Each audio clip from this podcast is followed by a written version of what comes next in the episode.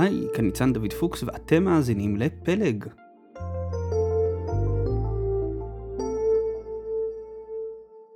לפני קצת יותר משבועיים, ב-9 במרץ 2022, התרחשה לכאורה היסטוריה. נשיא המדינה יצחק הרצוג ביקר בטורקיה. על רקע ניגון התקווה, הרצוג התקבל בכבוד מלכים, ונפגש עם נשיא טורקיה ארדואן, אותו איש שגינה את איחוד האמירויות על נרמול היחסים עם ישראל ב-2020. הרשתות החברתיות בישראל חגגו את האירוע כניצחון, כתפנית, כאירוע היסטורי דרמטי. רק שלא ברור שיש כאן משהו באמת דרמטי. היחסים בין ישראל לטורקיה ידעו עליות ומורדות. אחרי אירועי המשט לעזה ב-2010 היחסים שקעו לשפל היסטורי. שגריר טורקיה לישראל הוחזר והפגנות פרצו בשתי המדינות נגד המדינה השנייה. מאז היחסים ידעו עליות וירידות. ב-2013 ראש הממשלה דאז נתניהו התנצל בפני ארדואן על תקרית המרמרה והיחסים נורמלו.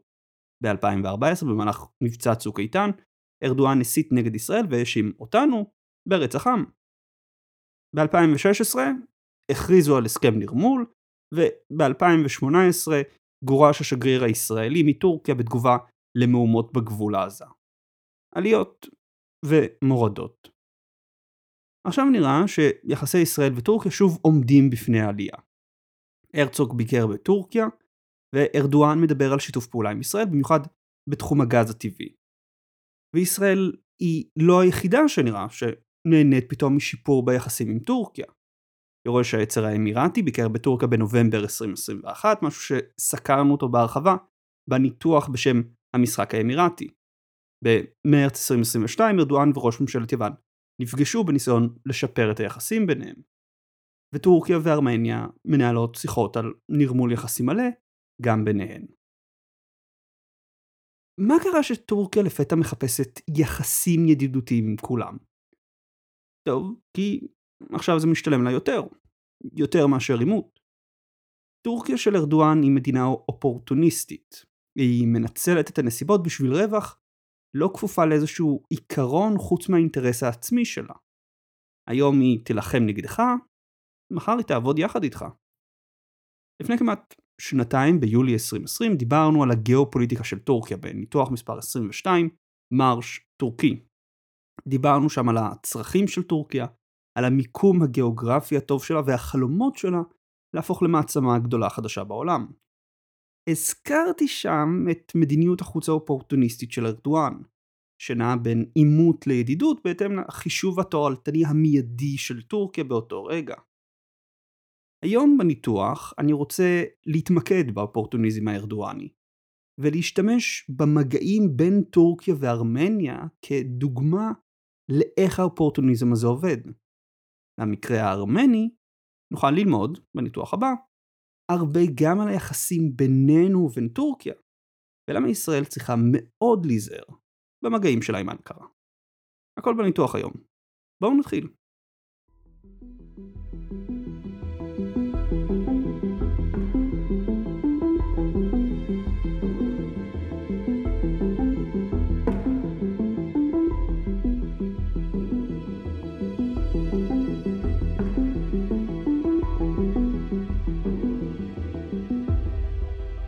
כשארדואן רק נכנס לתפקיד ראש ממשלת טורקיה אי שם ב-2003, הוא הביא איתו תפיסה חדשה ליחסי החוץ של המדינה.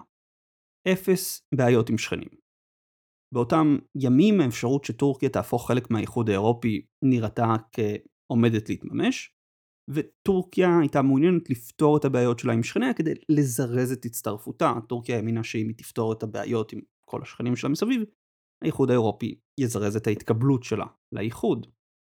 ארדואן גם ראה במדיניות החוץ החדשה דרך להגדיל את ההשפעה של טורקיה באזור המזרח התיכון והקווקז.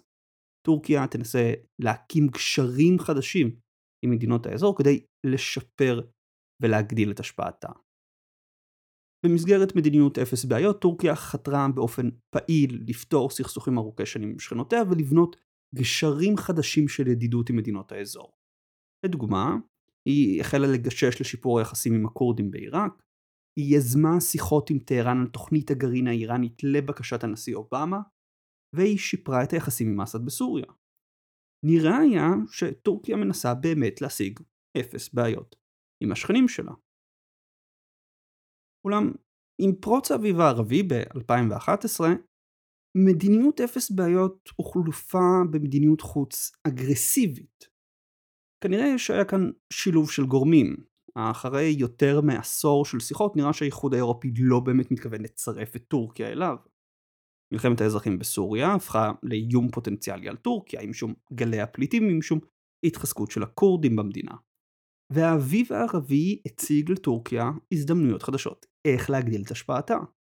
במקום לנסות ולבנות קשרים עם משטרים קיימים, טורקיה כעת יכלה לתמוך בהתקוממויות עממיות ולהקים ממשלים כרצונה. יהיה אשר יהיה הגורם או שילוב הגורמים, מאז 2011 המדיניות הטורקית והעמדה של טורקיה באזור השתנתה. לא עוד מדינה שמחפשת שלום, אלא מדינה שמוכנה להשתמש בכוח בשביל להשיג את האינטרסים שלה. קחו לדוגמה את יחסי טורקיה-סוריה. במסגרת מדיניות אפס בעיות, טורקיה התקרבה לסוריה. נחתמו שטפי פעולה כלכליים בין המדינות, ואנקרה אפילו התחילה לתווך בין סוריה וישראל לקראת הסכם שלום אפשרי. נראה היה שהטורקים מעוניינים ביחסים ידידותיים עם אסד, עם השכנים שלהם מדרום. וכל זה אבל השתנה עם פרוץ מלחמת האזרחים בסוריה ב-2011. עם פרוץ המלחמה שמה, במסגרת אירועי האביב הערבי, טורקיה זיהתה הזדמנות. אם היא תצא להגנת המפגינים הערבים סונים נגד אסד העלאווי, היא גם תיתפס כמגינת הערבים וגם, אולי, תצליח להתקין ממשלת בובות בדמשק. בן לילה כמעט, הידידים טורקיה וסוריה הפכו לאויבים, עם קריאות חוזרות ונשנות של ארדואן לסלק את אסד. טורקיה גם לא הסתפקה רק במילים, כן? היא אפשרה לצבא הסורי החופשית לפעול משטחה ותמכה במיליציות נגד אסד כולל במיליציות קיצוניות עם קשרים לאל-קאעידה. סיפור דומה היה גם עם מצרים. לפני האביב הערבי טורקיה חיפשה לחזק את קשריה הכלכליים והמדיניים עם מצרים של מובארק. אחרי שהוא הודח ב-2011 טורקיה עברה לתמוך במוחמד מורסי, הנשיא מטעם האחים המוסלמים. כשזה הודח, ארדואן האשים את הצבא המצרי בהפיכה, וכמובן, איך אי אפשר שלא, האשים את ישראל שעשתה יד אחת עם הצבא המצרי להיפטר מהאחים המוסלמים. התמיכה של ארדואן באחים המוסלמים גם דרדרה את היחסים שלו עם איחוד האמירויות וערב הסעודית, חוץ מהפגיעה ביחסים עם מצרים. אבל אולי הדוגמה הכי טובה להפכפכות של טורקיה תחת ארדואן ולמה מסוכן להסתמך עליה, הוא סיפור היחסים של טורקיה עם ארמניה.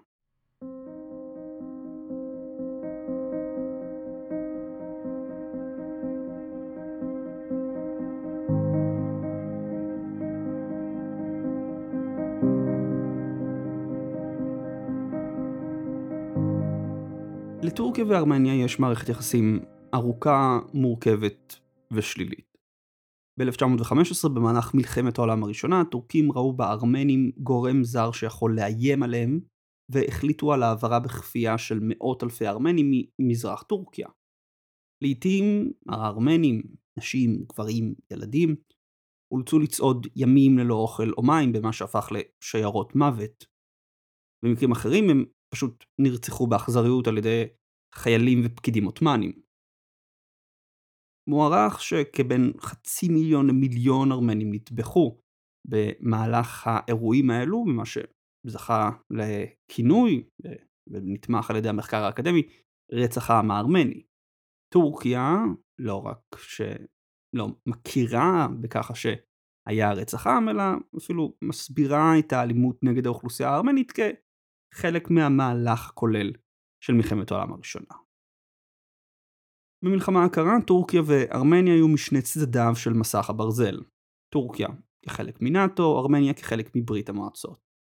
בין המדינות לא היו קשרים דיפלומטיים רשמיים והדבר לא השתפר אחרי התפרקות ברית המועצות. בעקבות מלחמת נגורנו קרבאך הראשונה בין אזרבייג'אן וארמניה שהפכו עצמאיות אחרי התפרקות ברית המועצות, טורקיה, בצעד של סולידריות עם האזרים, סגרה ב-1992 את הגבול עם ארמניה וניתקה כל קשר דיפלומטי איתה, משהו שנכון עד היום. כלומר, מעל 30 שנה הגבול בין טורקיה וארמניה הוא סגור. היה ניסיון קצר לנרמל את היחסים ב-2008 במסגרת מדיניות אפס הבעיות של ארדואן. תחת מעטה חשאיות ובתיווך שוויצרי, נציגים מטורקיה וארמניה נפגשו בשביל לנסות ולמצוא דרך לנרמל את היחסים בין המדינות. השיחות הניבו שני פרוטוקולים דיפלומטיים עליהם חתמו הצדדים ב-2009 בציריך, אך הם מעולם לא יושמו. בין השאר בגלל חשש טורקי שנרמול היחסים עם ארמניה יפגע ביחסים עם אזרבייג'אן. ועוד נדבר על הפקטור האזרי ביחסים בין ארמניה וטורקיה. עוברות השנים ומלחמת נגורנו קרבאח השנייה ב-2020, טורקיה תומכת באופן מלא ופעיל באזרבייג'אן נגד ארמניה. ערוצי התקשורת הטורקים חוגגים כל ניצחון של האזרים. אלפי טורקים מנופפים בדגלי אזרבייג'אן לאות תמיכה. פוליטיקאים טורקים מדברים על אזרבייג'אן וטורקיה כאומה אחת, שתי מדינות ושתיהן נלחמות בארמניה. וכמובן מל"טים טורקים סופקו לאזרבייג'אן וקדשו את כוחותיה של ארמניה. הניצחון האזרי על ארמניה היה אמור לכאורה לסמן שפל חדש ביחסים בין ירוון ואנקרה, ירוון היא עיר הבירה של ארמניה. טורקיה תמכה באופן פעיל באזרבייג'אן, עוזרת לה לכבוש את רוב השטח של נגורנו קרבאח. מל"טים טורקים עם נשק טורקי תקפו חיילים וכלי שריון ארמנים. והנה, בדיוק ההפך קרה. מעט אחרי סיום המלחמה, בטורקיה כבר התחילו לדבר על נרמול היחסים בין המדינות. בסוף ינואר 2021, כחודשיים בערך לאחר סיום המלחמה, הוושינגטון פוסט הביא ציטוט של בכיר טורקי שאומר שטורקיה מוכנה לנרמל יחסים עם ארמניה. לטענת אותו בכיר, הבעיה של טורקיה תמיד הייתה שארמניה שולטת בשטח אזרי. עכשיו כשהסוגיה נפתרה, הדרך לנורמליזציה נפתחה. ארמניה מצידה גם היא החלה לאותת שהיא מעוניינת בנימול היחסים. באוקטובר 2021, ארמניה פתחה את המרחב האווירי שלה לטיסות טורקיות ואזריות. בדצמבר 2021 טורקיה נתנה רישיון לטיסות מיוחדות בין ירוון ואנקרה.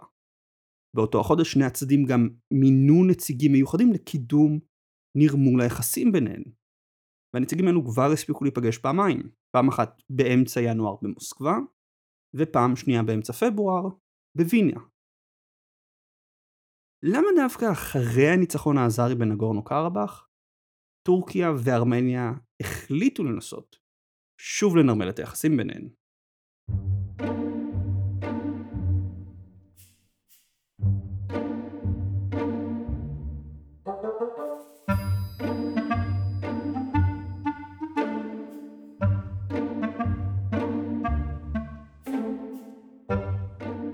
אז למה דווקא אחרי המלחמה טורקיה וארמניה מחליטות לנרמל את היחסים?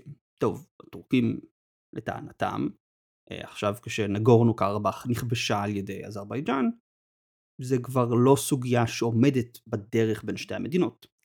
יש רק בעיה אחת ממש קטנה עם הטיעון הזה. הוא שקר מוחלט.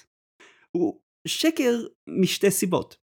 א', זו מעולם לא הייתה סוגיה ביחסי טורקיה-ארמניה, השליטה של ארמניה בנגורנו קרבאח. אם זו הייתה סוגיה, למה היו ניסיונות להגיע לנורמליזציה ב-2008-2009?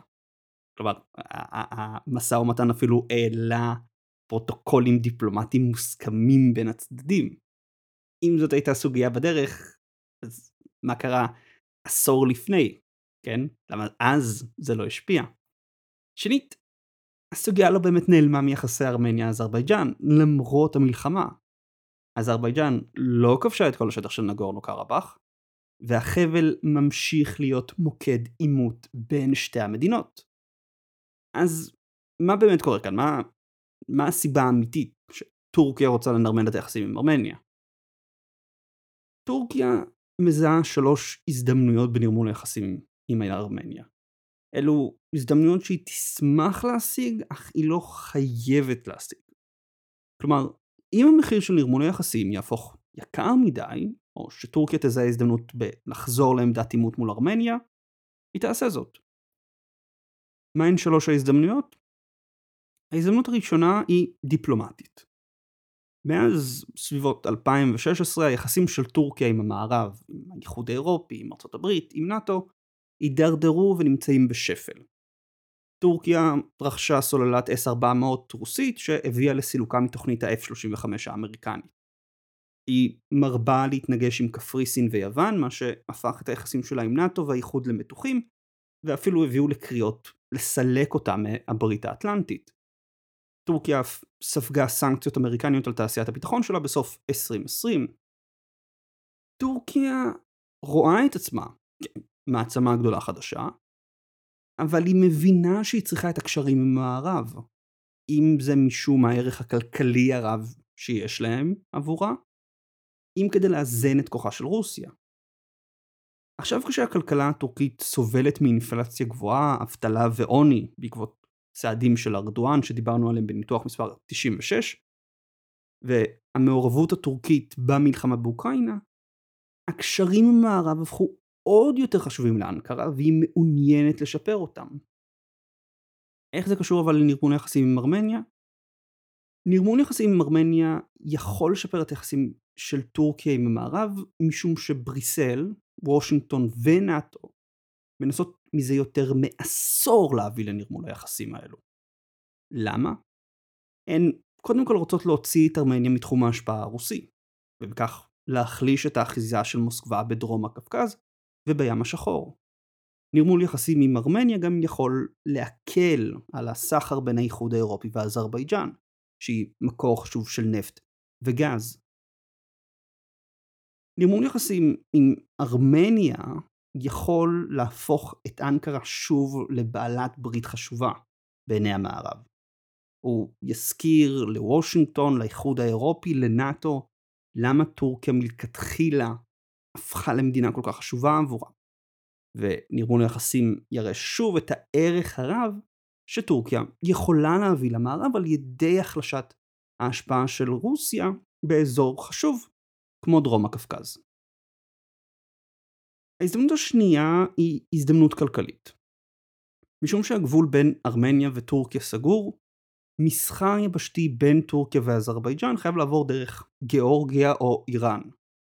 הדבר מסרבל את הסחר בין המדינות, ומסרבל גם את הסחר בין טורקיה ומרכז אסיה. היא חייבת קודם לעבור דרך גיאורגיה או איראן, ואז דרך אזרבייג'אן ודרך הים הכספי למדינות קזחסטן, אוזבקיסטן, טורקמניסטן וכדומה. לטורקים יש אינטרס כלכלי ואפילו אסטרטגי בלפתוח את הגבול עם ארמניה. ראשית, הוא יאפשר יצירת מסדרון תחבורתי מטורקיה לאזרבייג'אן ומשם למרכז אסיה דרך הים הכספי.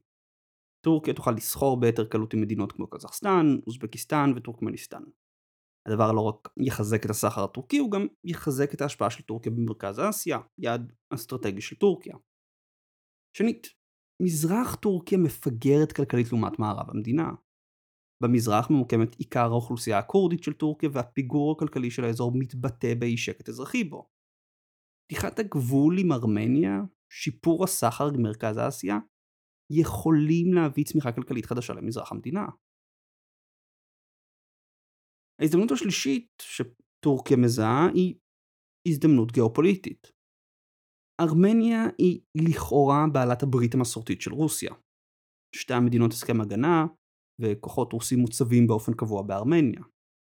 אולם, במלחמת נגורנו קרבאח, הרוסים השקיפו מהצד, נותנים לאזרבייג'אן לנצח את ארמניה. למה?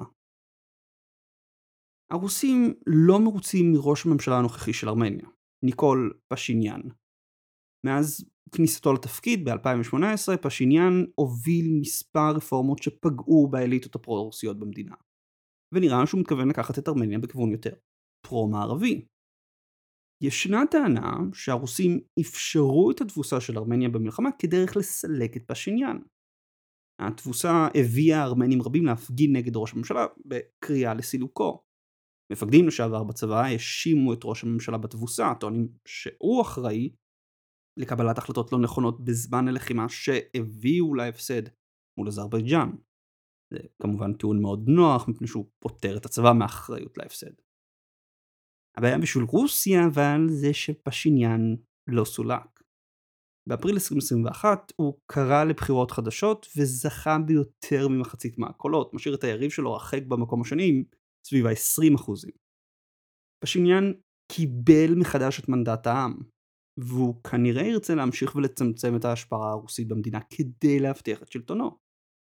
נרמול היחסים עם טורקיה מציע לו דרך לפתיחת הגבול שתאפשר לארמניה לסחור יותר עם אירופה, להדק את שיתוף הפעולה עם נאט"ו ועם ארצות הברית, ואפילו לשתף פעולה עם טורקיה, שהיא שחקן חזק ומשמעותי שהיחסים איתה יכולים להקטין את התלות של ארמניה ברוסיה. אבל כל זה זה מה שארמניה מרוויחה, מה הרווח הטורקי. אחרי מלחמת נגורנו קרבאח השנייה, טורקיה נדחקה הצידה מסדרי הפסקת האש. על הנייר הובטח לה שהיא תשתתף בכוח משקיפי השלום שיוצבו בין ארמניה ואזרבייג'אן בנגורנו קרבאח.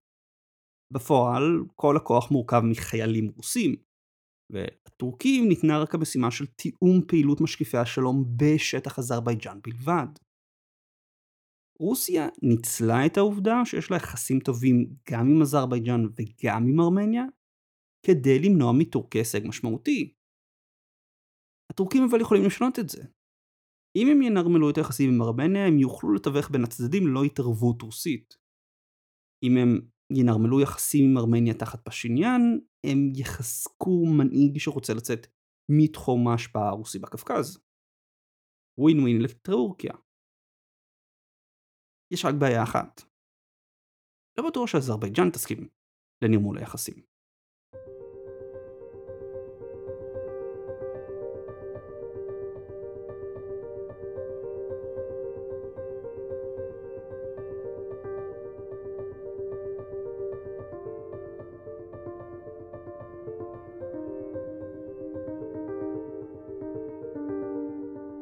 לטורקיה יש חזון לאחד את כל המדינות הטורקמניות, את כל המדינות של העמים הטורקיים, כמו קזחסטן, אזרבייג'אן, כמובן טורקיה, לעולם טורקי אחד, בראשות טורקיה כמובן.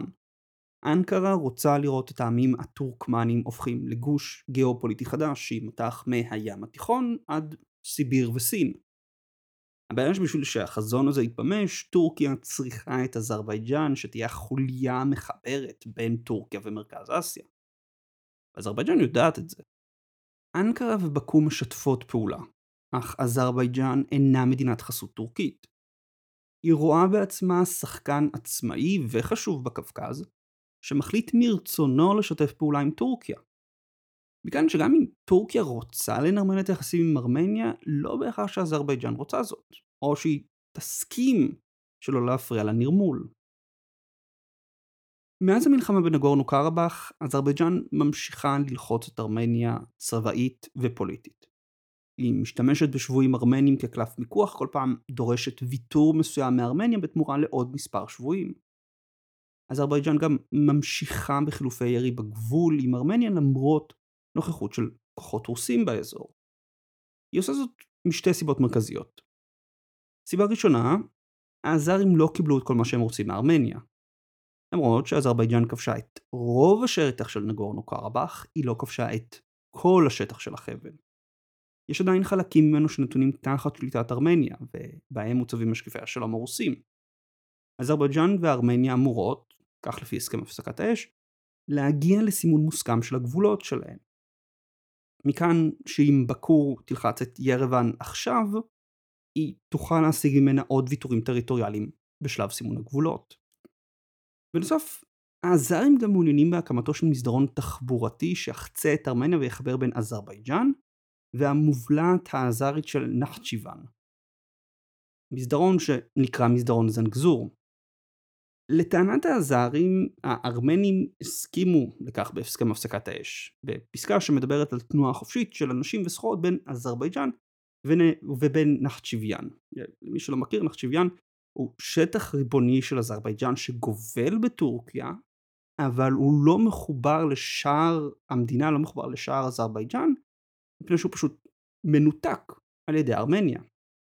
לטענת האזרים, הארמנים הסכימו להקמתו של מסדרון זנגזור שיחבר את נחצ'יוואן לאזרבייג'אן וככה בעצם יחבר את טורקיה לאזרבייג'אן באופן ישיר.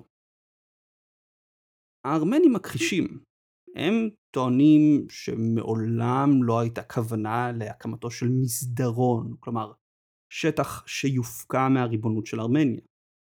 הם כן מוכנים לדבר על מסילת רכבת בשליטתה של ארמניה, שתוביל סחורות מנחצ'יוואן לאזרבייג'אן. האזרים כמובן לא מוכנים לשקול את זה, ולכן הם ממשיכים ולוחצים על ארמניה כדי שתוותר בנקודה הזו.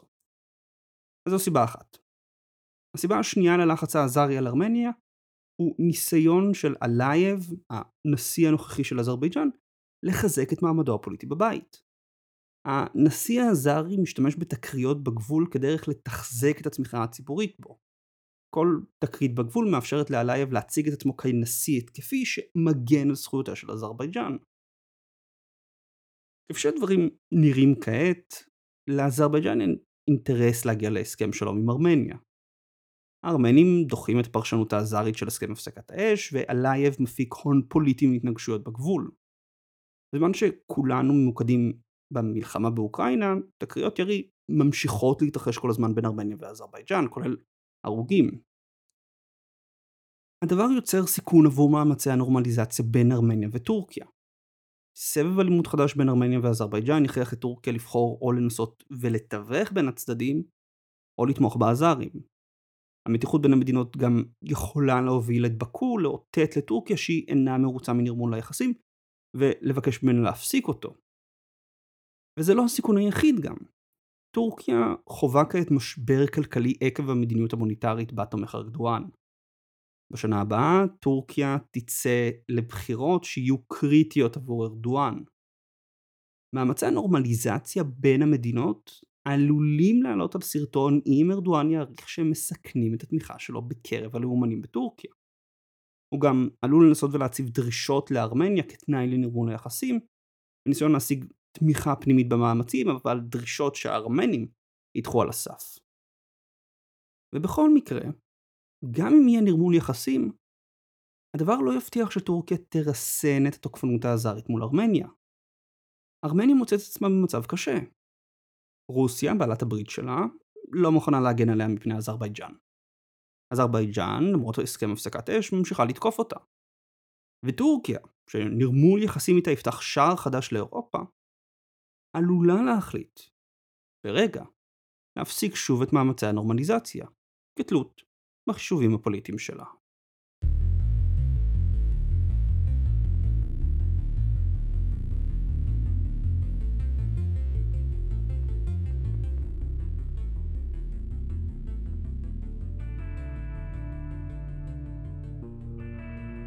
ב-2003 ארדואן פתח בקמפיין ידידות ושכנות טובה. ב-2011 הוא החליף זאת בקמפיין של התערבות במדינות אחרות. ארמניה חוותה את שני המצבים, שיחות נורמליזציה ב-2008, תמיכה טורקית באזרבייג'אן במלחמת נגורנו קרבאח ב-2020. עכשיו הטורקים שוב רוצים לנרמל את היחסים, אך לא מתוך שינוי תפיסה אסטרטגי או רצון באמת לשפר את היחסים עם ארמניה. בנקודת הזמן הנוכחית, נרמול יחסים משתלם. שינוי בתנאים וטורקיה עלולה להיות שוב יריבה מרה של ארמניה. אם ישראל לא תיזהר, היא עלולה למצוא את עצמה במצב דומה. איך? למה? הכל בניתוח הבא. תודה לכם על ההאזנה.